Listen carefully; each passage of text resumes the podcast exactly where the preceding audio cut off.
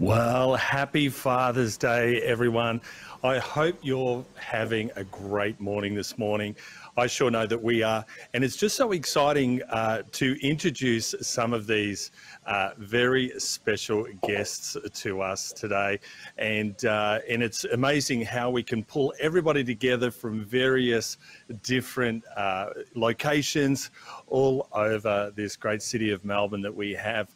Now, before I introduce um, our guests to you, my name is Pastor Matt. I'm the senior leader here at Manningham. And uh, I just want to personally thank you so much for joining us. It would mean a lot to us for you to share. Uh, it, it, if you find this valuable, it would mean the world to us for you to share this throughout your social media as well. Well, today is Father's Day, and uh, it's a significant day for a lot of people. Sometimes for some people, it can be a really tough day as well. But uh, I pray, and uh, my hope today is that you will find something of great value in what is shared this morning. You are going to be hearing from three significant men from three uh, different generations this morning.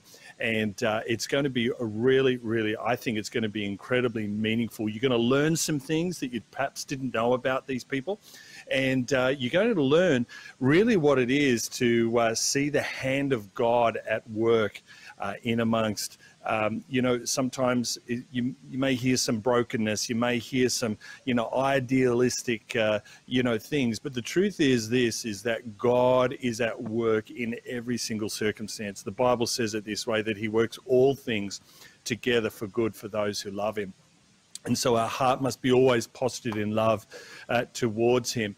But uh, James chapter 1, verses 23 to 25 says this it says, But be doers of the word and not hearers only. How? Why don't you join with me in saying this? All right, let's join together. Here we go. But be doers of the word and not hearers only, deceiving yourselves. For if anyone is a hearer of the word and not a doer, he is like a man observing his natural face in a mirror. For he observes himself, goes away, and immediately forgets what kind of man he was.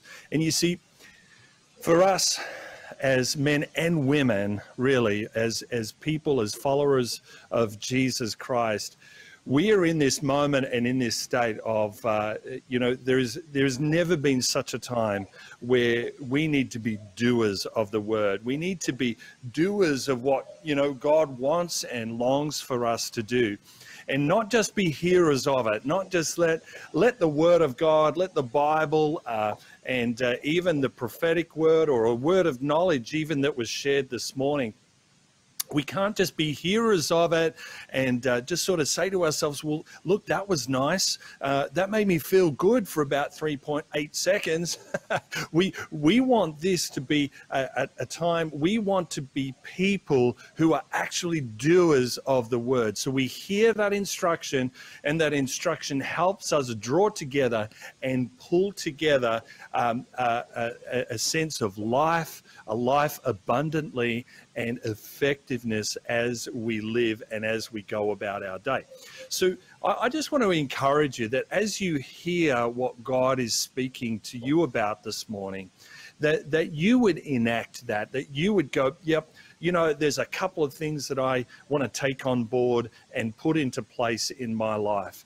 And then there's, you might hear some things that may not be relevant to you, but, but at the same time, you need to be hearing, we need to be hearing what the Word of God is saying to us because we don't want to be people who look at ourselves in the mirror, walk away, and then forget what we look like because our identity is important. How we see ourselves is important.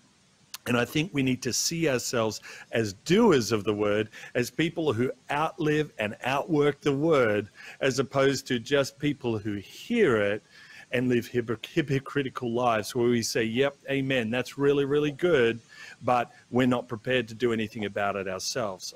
So that might be that might be a, a significant thing for you, and and uh, for you to make that resolution and make that decision within your heart and say, hey, I'm, I'm going to be a man, I'm going to be a person of the word, I'm going to be a person of my own word. That when I say I'm going to do it, I'm going to do it. And let me tell you, no one is hearing this more than I. I can tell you right now, because there have been times in my life where I haven't fulfilled and haven't followed through on what I said that I would do. And I am challenged each and every single day to be that man, to be that person, to be that human being within the community for my family, for my for my marriage, for for uh, for uh, the church family as well as the wider community as well. And you see, that is the people that we are called to be. People who are not just hearers of the word, but be doers of the word. Well, I'm going to introduce to you right now. I am just so super excited to introduce these people, these following people to you. And uh, we're going to bring them up on screen to you.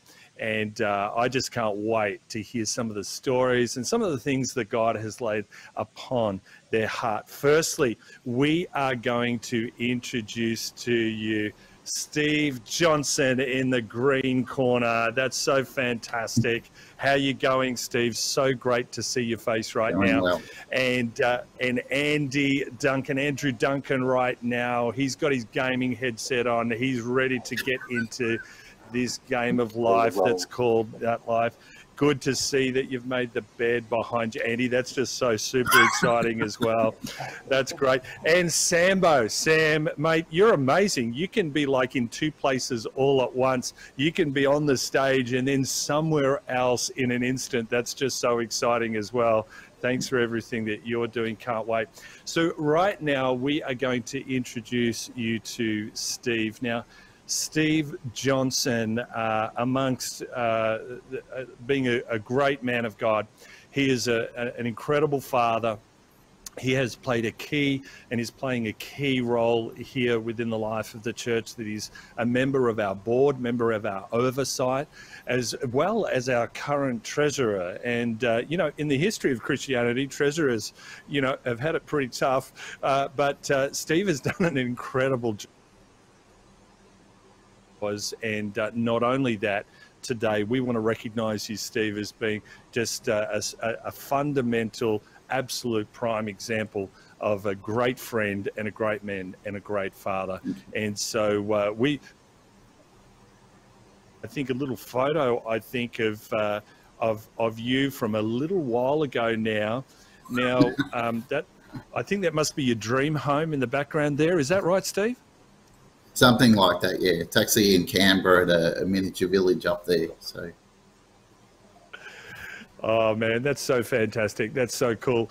I think um, I think that uh, um, it looked a little bit different. That only seemed like uh, maybe was it was it pre-COVID? Was it? Do you think or? It's just just pre-COVID, I think, by about fifteen years. Yeah. That's fantastic. Hey, introduce who else is in that photo there for us, can you? Who, who else who else can we see in that photo there? So next to me with the blue nose, that's my son Caleb. He's uh, a bit younger there, but he's now 20 years old. And my twin daughters, Amber and Victoria, who are 24 now. Wow, so grown up, little Lambert there. If you're watching, a big shout out to you. And Caleb with the blue nose, you look a little bit different now uh, as compared to back then, that is for sure. Well, I know you've got something really, really important and really, really special to uh, share with us, uh, Steve. And so I'm going to hand it over to you, mate. We can't. I can't wait to uh, hear what you have to share and what God has laid on your heart. So uh, thanks so much for being with us this morning. And uh, I'm just going to hand it over to you, mate. Can't wait to hear what you have to share. Beautiful. Thanks, Matt. Okay, so I'd just like to say, yeah, happy Father's Day to all those fathers out there. Um, it's a, a real honour to be a father and to have children. Um, I'm going to share a really significant part of my life in regards to fatherhood today. A lot of it is my testimony that a lot of people around the church haven't heard, um, but I think it's a really good opportunity to share this. So I actually want to start with a with a scripture, and it's taken from the prodigal son in Luke chapter 15. But I want to talk about it from the from the father's point of view. So it starts in uh, verse 20, about halfway through. But while he was still a long way off, his father saw him and was filled with compassion for him. He ran to his son, threw his arms around him, and kissed him. But the father said to his servants, Quick, bring the best robe, put it on him, put a ring on his finger, and sandals on his feet. Let the fattened calf, get the fat, sorry, bring the fattened calf and kill it. Let's have a feast and celebrate. For this son of mine was dead and is alive again. He was lost and is found. So they began to celebrate. So very much that speaks of our Father God and, and his love for for his creation and when they've gone away, but how much they celebrate when he, when they've come back to him. That's also my story to a, to a big extent as well. Um, and I'll just start sharing, and you, you'll you'll get the picture as I as I begin to speak. I think. So I want to start my story way back in 2007. In 2007, I became I got really really sick um, I began to have all these bizarre nerve symptoms going on in my body. I basically had nerve pain from right under my chin, right down to my feet. I was getting numbness, I was getting tingling, and I went and I could not tell you how many doctors I saw. I could not tell you how many different scans I had, and everything came back the same. We don't know what's wrong with you. And I even went and spoke to one of my doctors about it and I explained my symptoms to him and he said, what you're explaining in your body can't actually be happening because you can't have this at the same time as you can have that. And I said, well, I'm getting it. So um, anyway, it was, a, it was a really, really difficult time then. Um, I was that sick. I spoke to my doctor about giving up work um, because I didn't know whether I could continue. And she said to me some really sage advice. She said, Don't give up work. She said, I've seen too many people who've been in a circumstance like yours that have given up work and have not ever gone back. And so she said, if you need to reduce your hours, do it.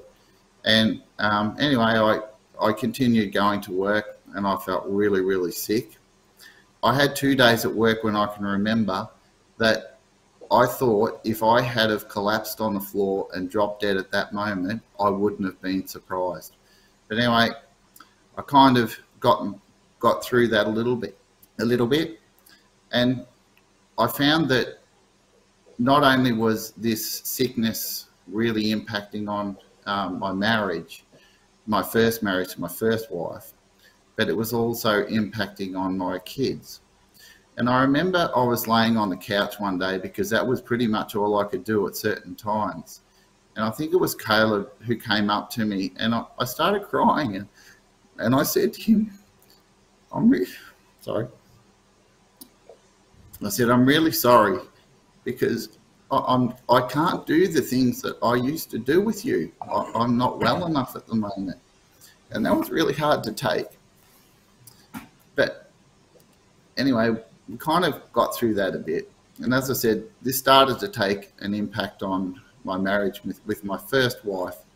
Um, and, and, it was kind of like, well, Steve's not the same person he used to be, and I'm not as much fun to be around anymore. So we, my, myself and my first wife, really started to encounter some some significant problems. In about the start of 2009, um, I started to feel a little bit better. And the, the, doctors had had me on a lot of medication, basically just to dull down, down symptoms that were happening in my body. So about um, start of 2009, sort of towards maybe February, March, I got back to a point where I wasn't feeling too bad again. I certainly wasn't well, but I wasn't too bad. And I'd managed to wean myself all my medications. Um, and I was probably operating at about 85% at that stage of, of where I was pre sickness. Anyway, in May 2010, um, I remember we had all gone to church as a family in the morning and we went around to some friends' place for lunch. And I had lunch and, and after lunch I said, Oh, I don't feel, my stomach doesn't feel right. And anyway, um, ever since from that time onwards, right up until the, the, the current day, I have suffered from severe stomach pain. Anyway, that that had a further impact on my marriage because um, towards the end, it was in October 2010. Um, my wife had started taking the kids to Scouts. Um, through that, she developed a number of other friendships with other other people and things like that. And Scouts was not, I, wasn't able to have as active a um, participation in Scouts because um, I, I, was just too unwell. I was in too much pain. Anyway, my my wife, my ex-wife, she ended up having an affair. Um, she left the marriage, um, and so she she moved up to Echuca. Um, anyway, that was okay. So I was left at home, and and for the first couple of weeks, um, I had the kids. She just sort of gotten up and left. A couple of weeks later, um, I found out that she'd gone and picked the kids up from school. She had re-enrolled them in the Echuca school, and they were going to live with her. So she'd taken them away from me. So we moved forward um, a number of months, and the kids were still coming down to see me. Um, I was still living in Rochester at the time, which is about 30 k's away from Echuca. Um, so they would come down and see me every now and again on a weekend, and I'd try and feel as good as I can to, to, to do things with the kids, even though I was still in a fair bit of pain. Um, that was all right. Um, things are sort of going along all right. Anyway, towards the end of 2011, I, I met another girl named Safira, and she lived down in Melbourne. And the, the first date that I had with Safira, I knew there was something special about her, and I knew that I could actually see a future with her.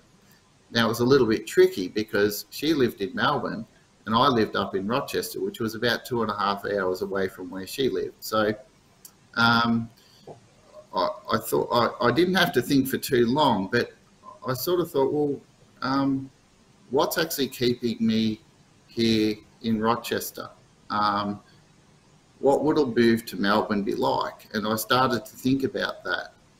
And there was a, there was a number of factors why I wanted to move down to Melbourne, but one of the one of the main factors there was was I thought, well, the girls in particular were getting to an age where they could come and see me in Rochester, but um, they weren't. It was a very it was a very small town, and there wasn't that much for them to do. And I thought, well, if I move to Melbourne, I know Caleb's going to love coming down, but I also thought the girls would probably like to come down to Melbourne as well because they haven't spent a lot of time in Melbourne, and there's so many more things for them to do down here. So that was fine. Um, so fairly quickly, I actually made the decision to move down to Melbourne to be with Safira.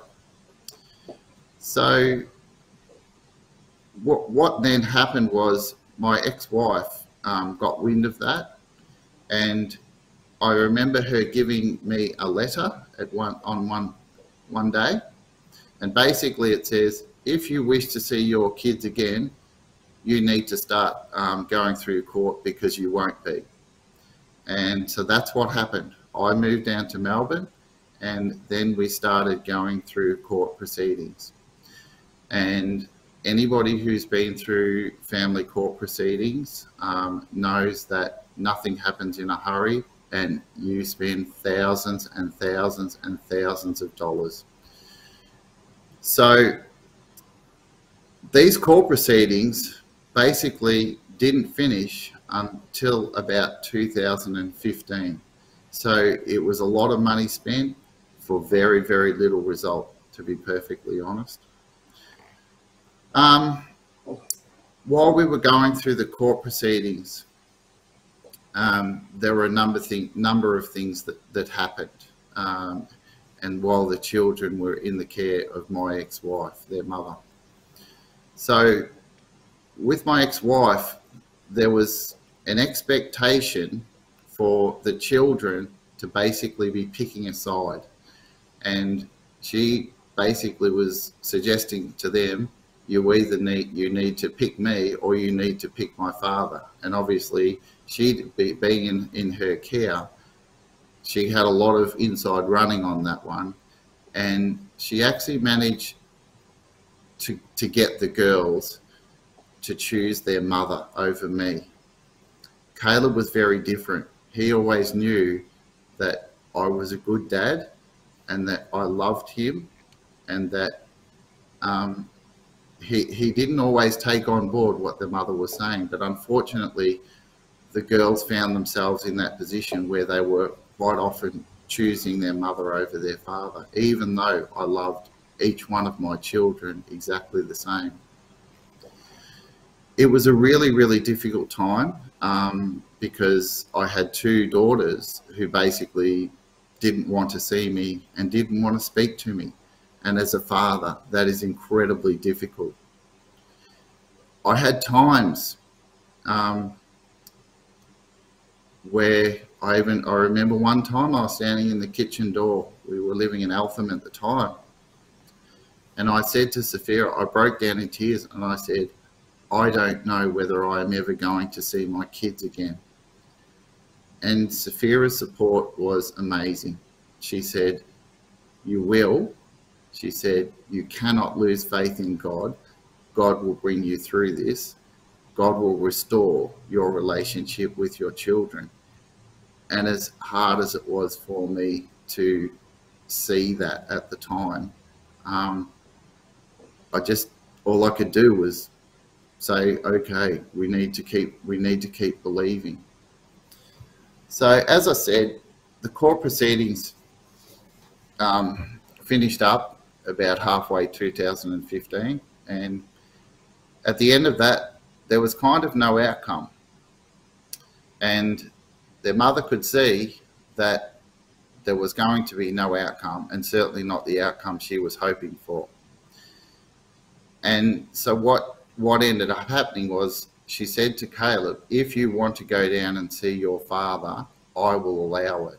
So he started actually coming down to Melbourne and spending weekends with us. He might have spent, you know, every second weekend with us for, for quite a while.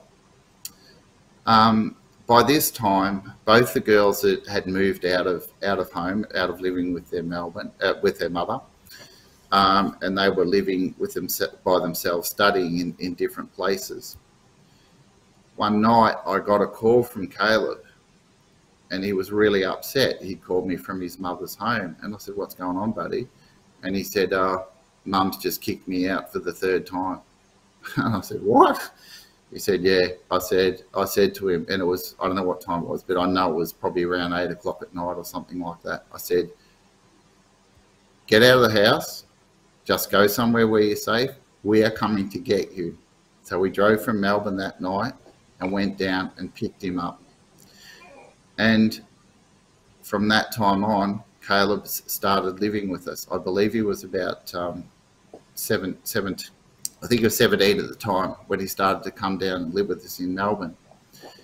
And since that time, we saw his his life change dramatically. Um, just from what he had been through and put through living with his mother to what he actually what we brought him into in a loving and caring family being with Sophia and myself and this was this was really amazing time um, for, to Caleb to come back into into the fold and, and, for me to be able to play that father role again um, which I hadn't been able to do for such a long time. So out of this, there were a number, number of things that happened. So Caleb had his 18th birthday um, with us. Um, and we just and, and and both the girls had been invited, Amber and Victoria, and this was the first, and Amber actually came down to the birthday party, and Victoria came down. Now I had seen Victoria a couple of times in the meantime, but this was the first time I'd seen Amber for years and sort of spoken to her. And from there, other things began to change because Amber could see that we loved her.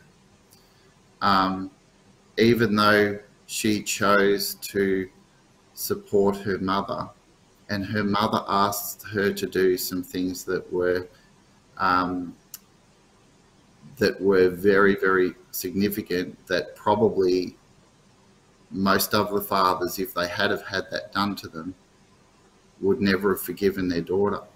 But I go back to that scripture whereby the father knew what had happened, but he did not lose his love for his children. And that's exactly how I felt. I did not at any point, regardless of what had been done to me, lose my love for my children. And basically, I'd been reduced while, the kids were living with their mother from being called dad to being called Steve. And that is just such a painful thing. And it's when I think of the word dad and what that means, um, it's just such a precious and powerful thing to be called dad. Um, so that was really, really tough. Anyway, Amber, Amber, after she came down to the birthday party, thought, hey, these, these people are not the same people that they have been portrayed to be by my mother. And Amber started to come down and, and stay every now and again on a weekend. And then from there on, she got a job down in Melbourne. So she'd come and she would come and every so every weekend she was traveling down to down to Melbourne and she'd be staying with us. And then it got to the point where um, she said, "Well, I'm going to move down to Melbourne. I'm going to live with you guys, and I've got Aubrey, the, her daughter, my granddaughter.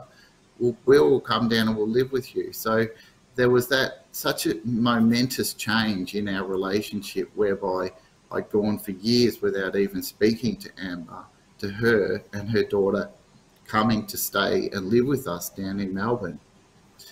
And recent, well, last year, Amber actually went through um, a court battle for her own daughter with Aubrey, and it was it was interesting because we had, because we'd already been through this system before, we were able to advise Amber on a lot of the things that we felt that she should be doing and a lot of the things that we felt that she shouldn't be doing. And when the court outcome came through, very much in Amber's favour, we felt really blessed that we had the opportunity to speak into her life and to potentially assist in an outcome that was favourable to Amber, but also from what we can see for Aubrey, our granddaughter. So it's just been amazing the change in in that in that relationship, both in you know in in Amber with Caleb, and also with Victoria, whose heart was also quite hard towards me.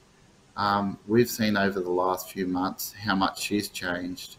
Um, she's she's she was married um, a few a few months ago. She's got two kids. So I'm actually a grandfather three times.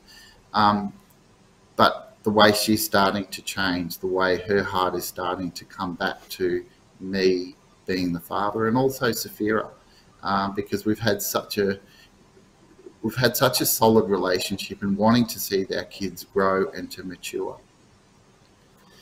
So even having missed a, a, huge chunk of fathering through the kids' younger years, and now the kids coming back into our lives in a way that we never thought was possible.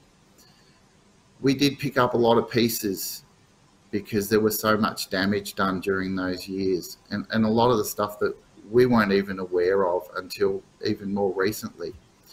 It's just been a privilege to be able to come alongside the kids and support them and to nurture them and to try and grow and mature them into the into the young men and young women they are now becoming. Also, during this time, um, Sophia and I went off to Africa at the end of 2017.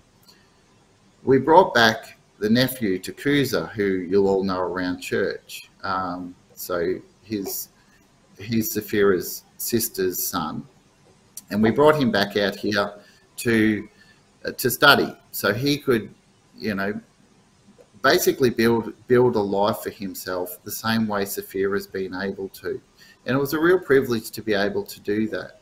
But the, the interesting thing about um, the African culture is so very different to ours. And what that is, is that if you are an auntie or an uncle, basically you are seen as a mother or a father figure in, in that children's, in that child's life.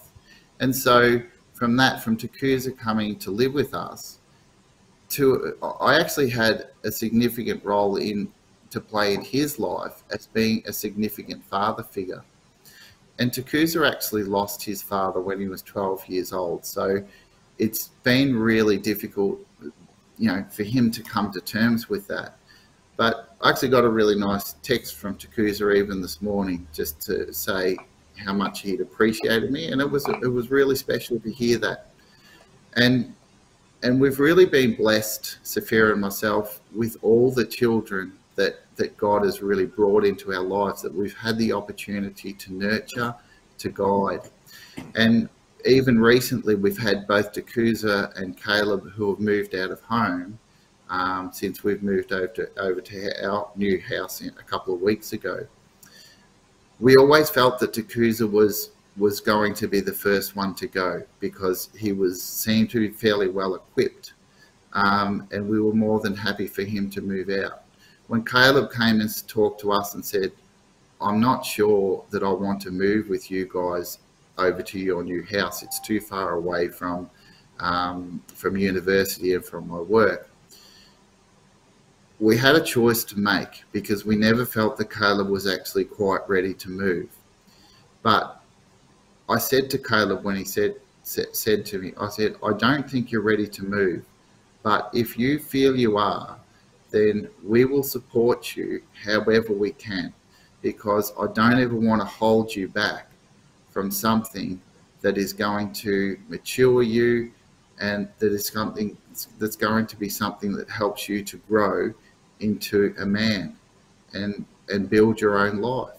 So we did that. And and through and it's been really uh, interesting trying to you know help the kids navigate through through their lives as they have done because a lot of the time you know our kids don't realize that once upon a time we were their age and we were grappling with the same sort of decisions in a lot of ways so we've been through a lot of this stuff um, but it's really important that we're able to spend the time with our kids um, no matter what age giving them um, really important guidance and love. And sometimes with all of these kids, with Takuza, with Caleb, and with Amber, all three of them, we have had some really, really difficult conversations with them. But sometimes, as hard as those difficult conversations are, they can be the things that just change their lives so significantly, and they can be the most rewarding conversations you can ever have with your kids. So, I'd just like to say in finishing how privileged I am to have been a father, how difficult that has been at certain times, but just how God has had the ability to turn that situation around.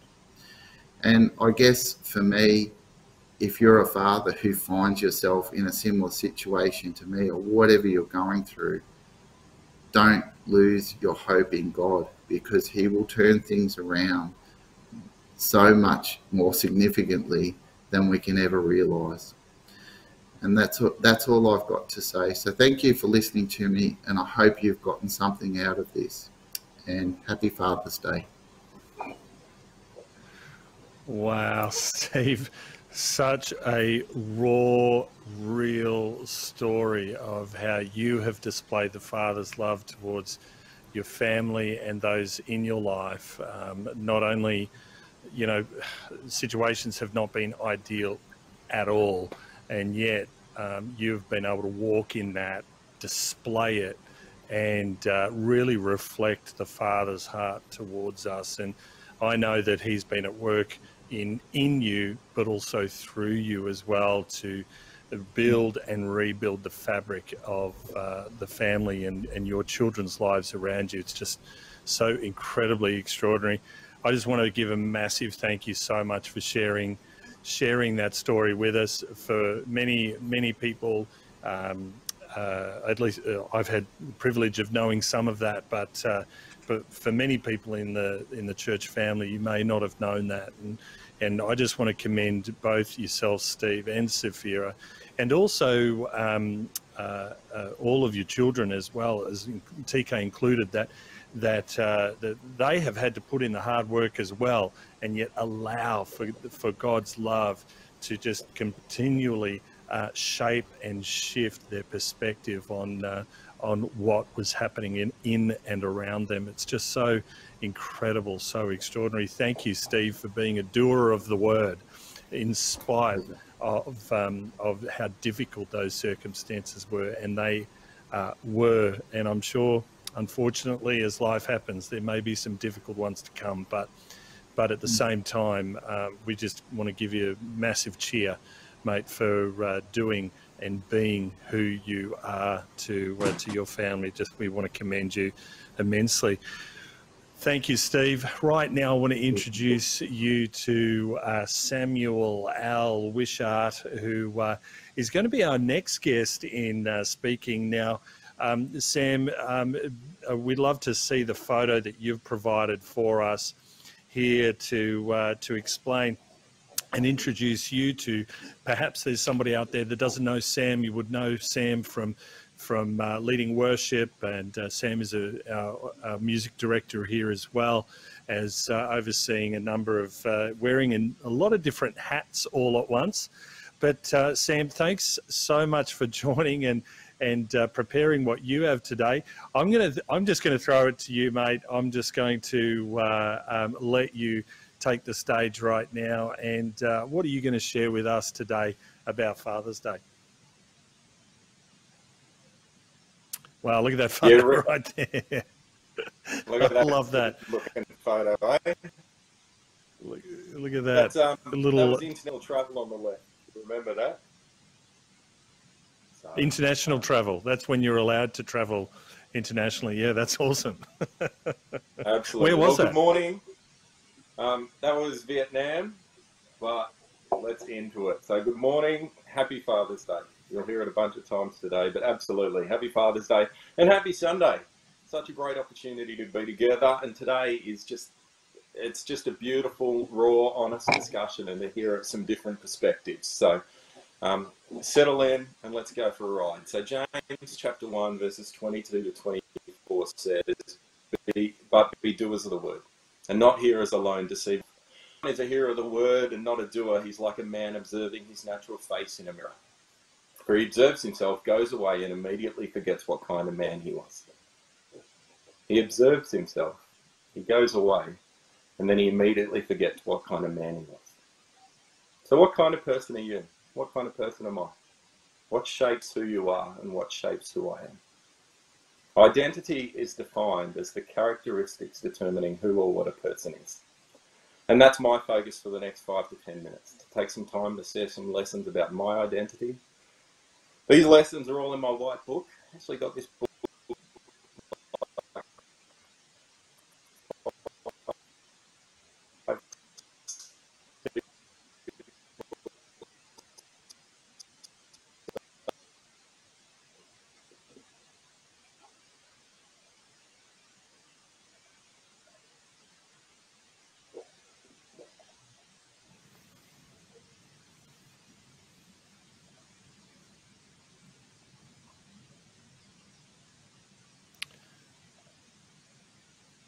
me, in amongst all of this technology, we may be having some uh, technical issues just here, which we'll just uh, work through and sort out. You're back, uh, you're back, Sam.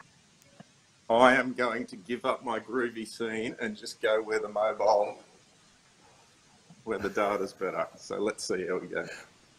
Fantastic, mate. Nothing like doing it on the fly. That's right. How's that? We're, it's a real Father's Day here for everyone there. It's uh, it's so good. Are We good? You got me now? Sure have. Yep. Ripper. So let's shoot it back. Lesson one is all about 10,000 BC, which is a movie that's made up. But I'm not here talking about the movie. I'm talking about one point inside the movie.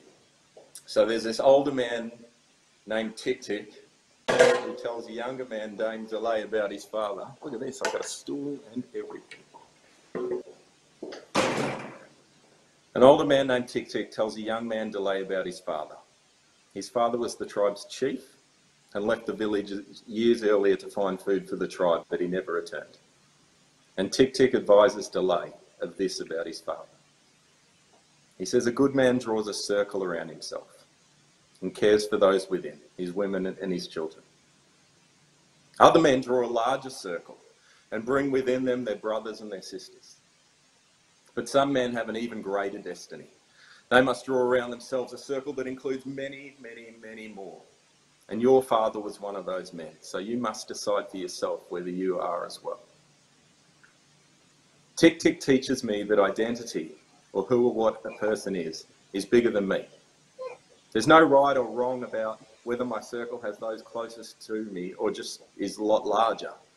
But the lesson here for me is about whether I'm the only person inside my circle. I know I like to be by myself. I like my own company and I like to do my own things.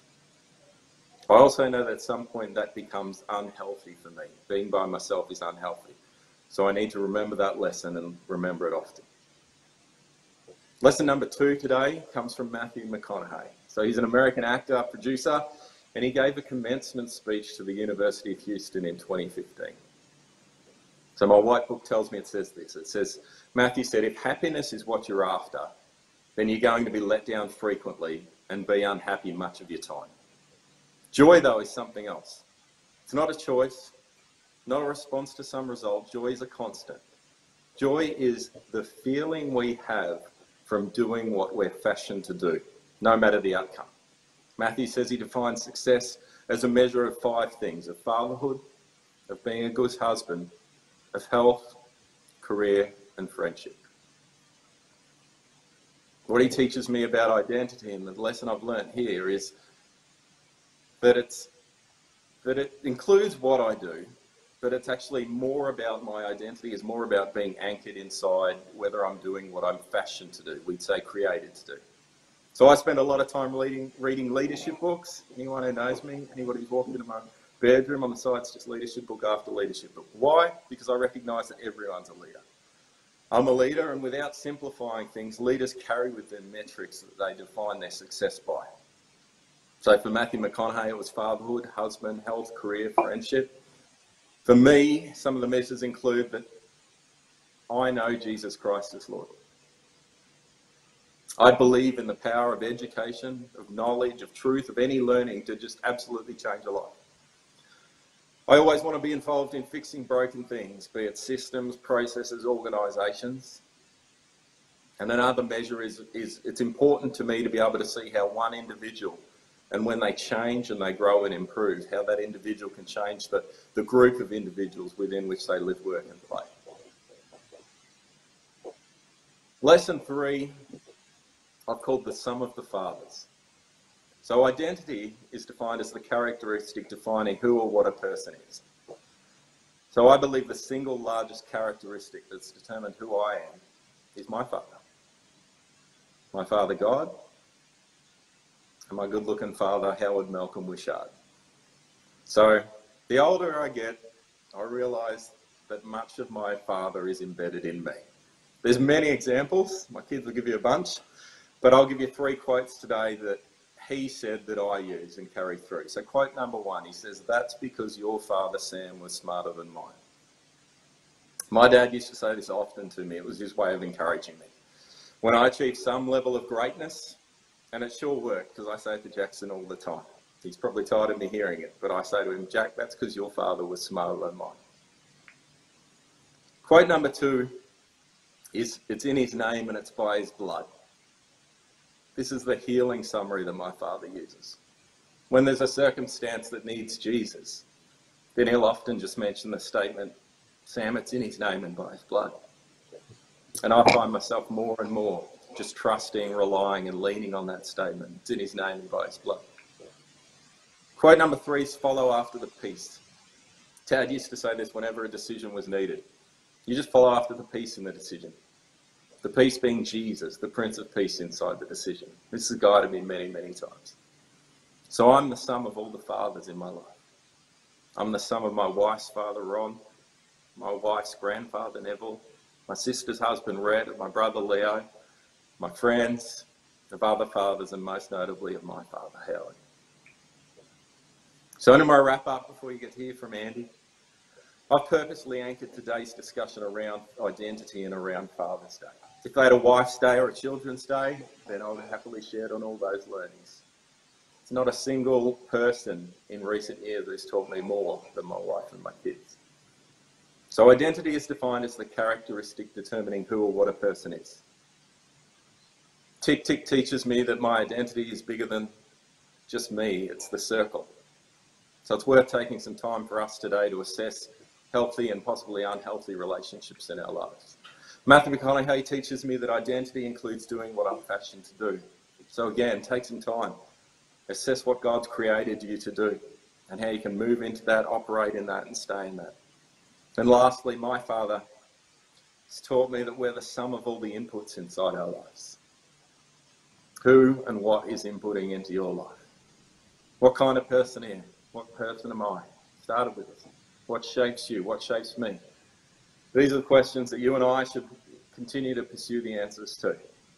So thanks for listening. Happy Father's Day.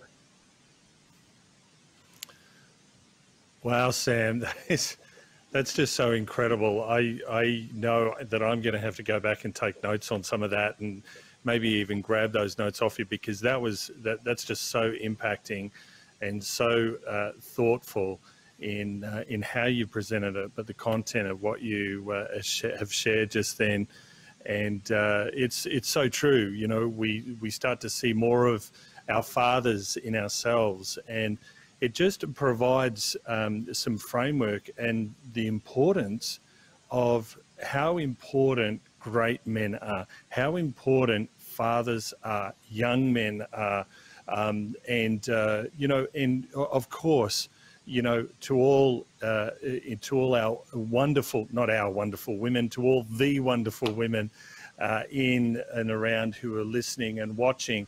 It doesn't discount you in any way, shape, or form. But today being Father's Day, I just want to highlight the importance and the need for the, the for the for the framework and the fabric of our society. How important men and father figures are and applying those principles that Sam has actually shared is just so extraordinary. Well, I, I don't delay this anymore. We're going to hear from a completely different uh, generation now as well. And uh, Andrew Duncan, most know as Andy. Andy, thanks so much uh, for joining us uh, right now.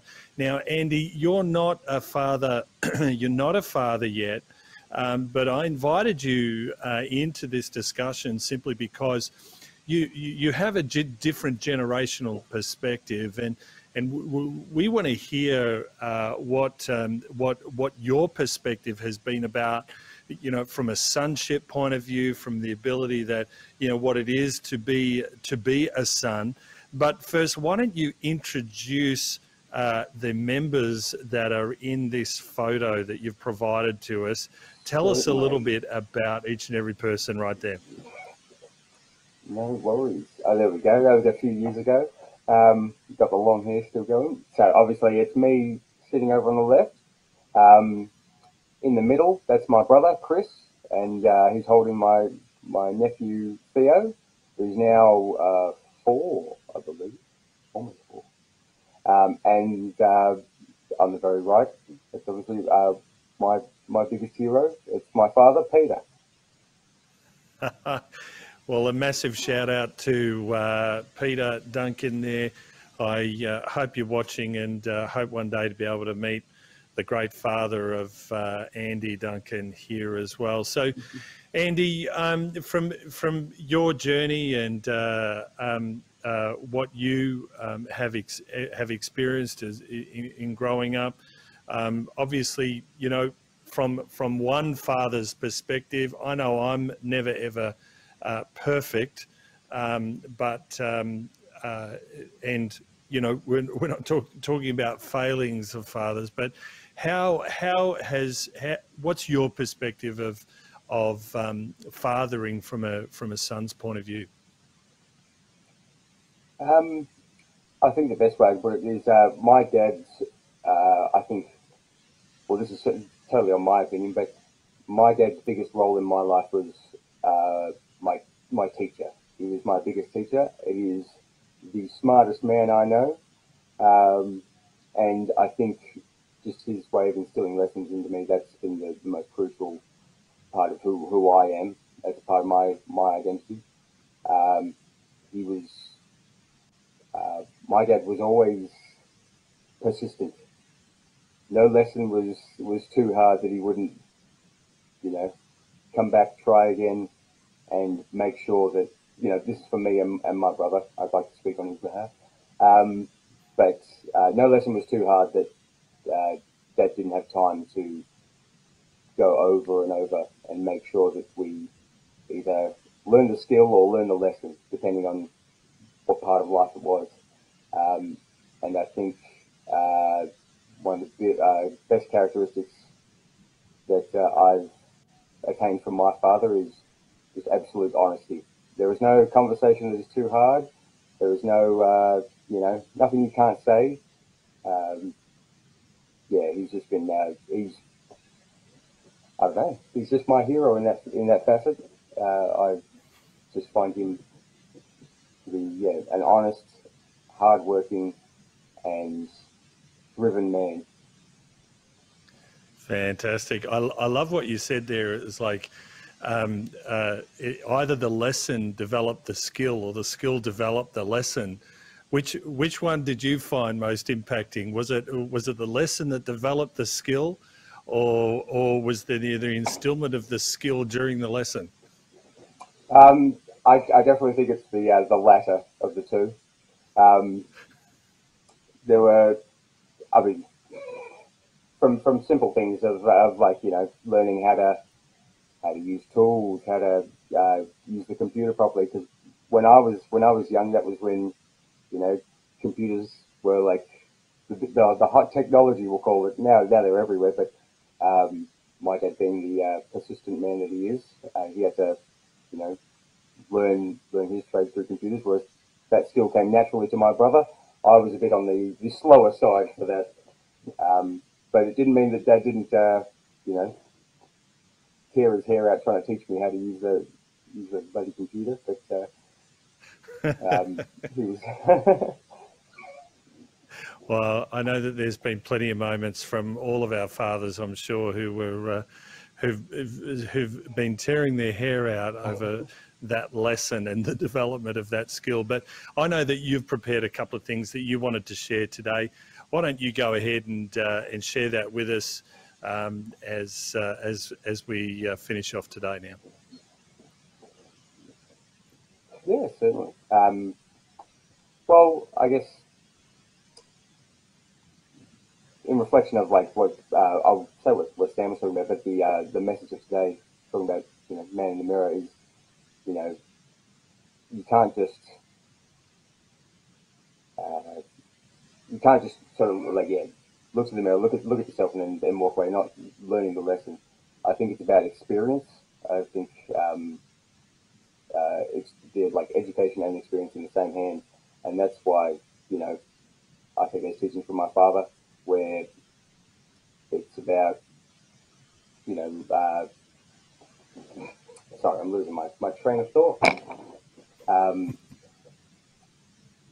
there's just well, I guess the hard part is like I'm trying to talk about lessons that from from my father and then talking about my perspective of, of fatherhood. Yeah, my father is my, my greatest teacher.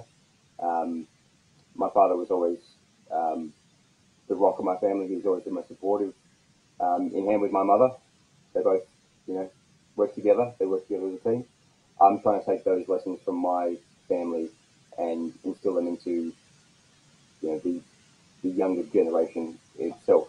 Um, as you know, with um, me, me and Amber running the uh, the youth group, we try to have a similar sort of approach for um, our youth nights. There's no conversation that's that's like off topic.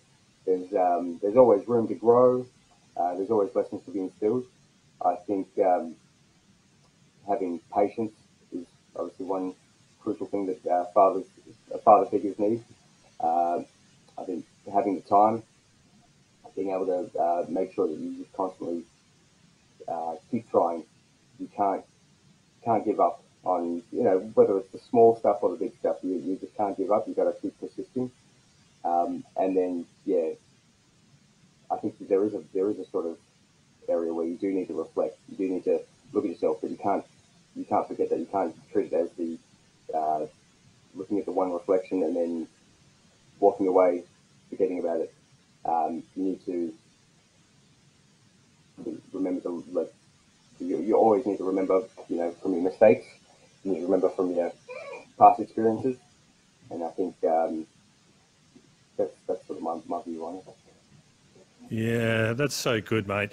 Um, you've you've been through a number of challenging uh, things, uh, you know, at, at, personal levels, and um, you know, one day we might uh, be honoured to hear about some of that. But um, um and obviously, as uh, both yourself and Amber are, are co-leaders in uh, in leading uh, the youth group here as well, what um, what leadership lessons have you have you picked up from from um, you know, as, as you've observed your father, as you've, uh, you, what leadership lessons have been really highlighted? Maybe, you know, maybe two or three leadership lessons that have really significantly impacted you that has actually equipped you throughout all of those challenges that you've had? Um, I think I think optimism is always like like a high part on my uh, my list. It's uh, much sort of like the same in reference to uh, Steve's story. Is uh, no matter how tough things get, no matter how downtrodden you feel, you've got to remember that you know God's always looking out for your for you and yours. Um, he's always there. He's always moving you forward. I think that's an important thing to always keep in mind. Uh, yeah, not to let you know the bad thoughts and the and the, um, the you know mishaps get the better of you.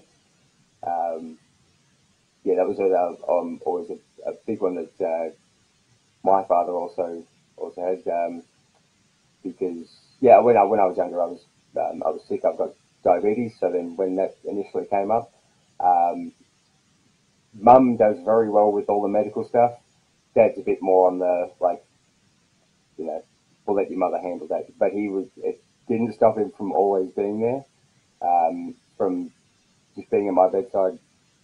Every chance he got, he would be there um, straight after work and until he wasn't allowed to stay anymore. Go home, go back to work, come in the next day, he'd see me. Um, yeah, I always remember that. That's uh, I think having the optimism, having the, the persistence, just to make to know that uh, things are going to get better, and uh, they always do. I I always think so. Um, yeah, and then uh, other leadership values, I think, yeah, patience. Patience is always an important one. Patience. Well, you're just so um, uh, perceptive, Andy, and uh, and thoughtful in the way that you uh, you always present yourself. And um, and uh, I know that we're going to be seeing uh, a lot more of uh, those skills as as you you know continue to develop and um, and and we need strong young men who are uh, who are the backbone and, and uh, the fabric of our community.